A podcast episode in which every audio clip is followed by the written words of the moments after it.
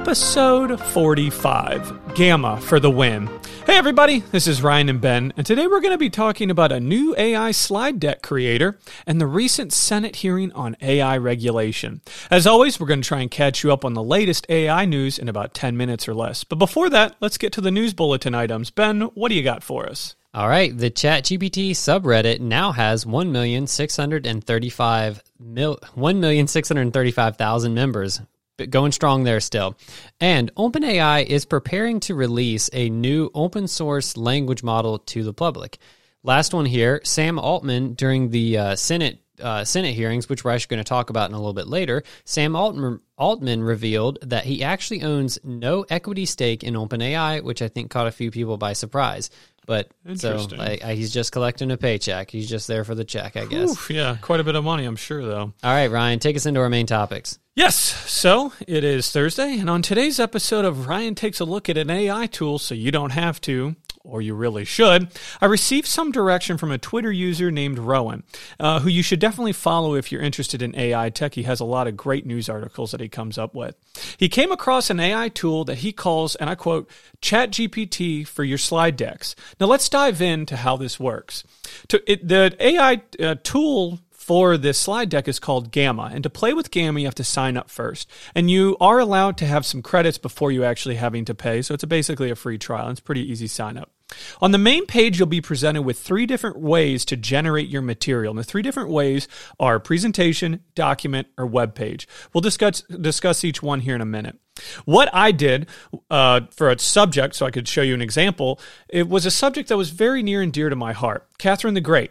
As you can probably tell, I have a nine year old working on a history project, so I'm knee deep in history projects from olden times. So this is all I did. I typed in Catherine the Great, and I typed in Catherine the Great, and then you can have it do each of the mo- modes presentation, document, and web page. The tool then provides you with an outline that you can adjust as you see fit. For example, when I typed in Catherine the Great, it said, Here's what we're going to look at early life and rise to power, reforms in politics Next was foreign affairs and military campaigns, followed by arts culture during her reign, followed by personal life and scandals, and finally conclusions and reflections on Catherine's rule. From there, you can either type try again, or as I mentioned earlier, you can edit it in. In this example, I liked what it came up with, so I went with it. And next, you choose a theme, pretty, pretty standard to uh, basically normal slide decks. And then it generates it. Now, what are the differences between the three options the presentation, document, and web page? For the presentation, it essentially allows you to create your own PowerPoint, and it works just as you would imagine. It's basically the same thing, but visually, it makes it so much better than what I would have done. And it automatically, instead of dragging pictures and moving it around and whatnot, so it comes up with things and it generates just like ChatGPT, not like Bard. It, it takes its time and it shows you as it's making it. Now, here's where it gets really interesting. The next one is documents, and that creates a slide presentation with more information on each slide and no pictures. Just a lot of text and information. Now, I know what you're thinking this might be boring, but this has its own use case, maybe for an upper level class where you don't need pictures, but let's be honest, pictures always help in my opinion. And finally, the web page page option, which I think might be the best one. It creates something similar to the presentation, but with more visual aspect to it. A lot of pictures that it pulls from the web and just seems a little bit better than the presentation style. I think it had a lot of great information as well as the pictures, where the, the presentation one had uh, big pictures and not a lot of info. And on a final note to all three, it came up with the design, like I said, and the pictures from a simple prompt. So no more dragging pictures and it messes up the whole design. It created it all on its own. Very impressive. So, what were my overall thoughts? Overall, this tool was very helpful in understanding simple concepts and providing a phenomenal outline. And when I say phenomenal, I mean it. Visually, very pleasing. AI is extremely useful in getting you started. And because of that, I hear a lot of people won't try something because it's like, ah, it's hard to begin. I can't get over that. And I believe AI apps like Gamma help you get that engine started. Again, I don't believe this tool is the end all be all, but if you can get the design and some starter information down, that's almost half the battle, especially if you're like me and struggle with design.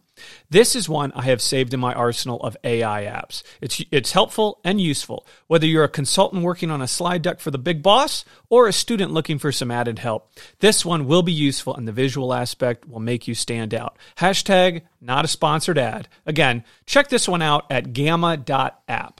So that's that was my thoughts. And we're also going to tag Rowan because he's a really good follow on Twitter as well to stay up with uh, AI news. Yep, absolutely. So, all right, I'm going to recap the Senate hearing that happened recently, and that was the the hearing between um, Sam Altman and a couple other AI leaders, with IBM being as being there as well, and it's kind of over AI regulations. So the recent congressional se- congressional hearing on AI regulation had a good educational and constructive tone, which stood out compared to most hearings, I would say, and was filled with like substantive discussions. Um, senators from both parties um, senators from both parties recognized the significant impact of AI and compared it to groundbreaking inventions throughout history, uh, like the cell phone. And they mentioned a f- couple others that I would imagine if you went through history, you're like, those are the biggest things that happened in that period of time.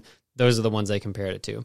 Now, surprisingly, even Republicans showed an openness to establishing a government agency for AI regulation because they're normally not one to regulate things, um, and indicating a potential breakthrough in a partisan gridlock that I think we could all say would be a good thing. Notably, OpenAI's CEO Sam Altman supported AI regulation and proposed the creation of a government agency for AI safety oversight. He basically said that if it goes wrong, it can go really wrong, and that's part of why he wants to do what he's doing because he thinks AI should be here and he wants to make it safe.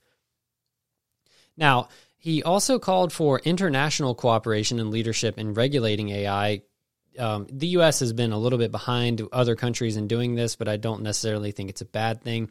Now, Altman's advocacy for regulation may be driven in part by the desire to protect OpenAI's business interest, as increased regulation could favor private models or people that are already ahead in the game. Now, the issue of compensating creator, creators for their use of works in AI training was also raised, with Altman expressing support for lacking uh, support for, but lacking clarity on the specifics of how to regulate that. So, Altman argued that existing laws like Section 230 do not apply to AI models and that and, and called for new regulations to address their potential liabilities. We're kind of dealing with a new animal here.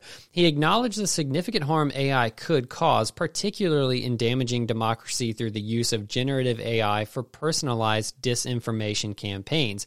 You can basically create disinformation and lie to a lot of people very personalized through generative AI. So it's kind of a new capability that we don't really want, especially with a um, with a political cycle coming up here in the U.S.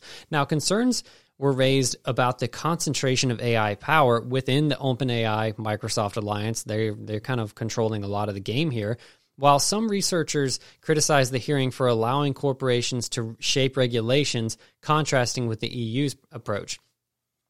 Now, I, I do think one of the things that Sam said in in the hearing was that uh, basically large corporations on the very cutting edge are the only ones that are going to be on the very cutting edge of the uh, of the development of this stuff with like because of the resources it takes it basically takes a large company to do the big things like in the, and that's going to take a lot of research. So that's something that he i think was wanting regulation on but some of this was a little he was talking about licenses and some of it was like some people criticized saying that could be a little bit of a moat creation for openai because they're obviously going to get a license and that would keep competition down. So we'll see how all that plays out I don't envy the job of regulators right now because it needs some control, but I don't know what how what level that is and how that how that's going to go. So, anyways, one last little thing here. One great little soundbite that Sam Altman said during the hearing was AI does not do jobs well; it does tasks well.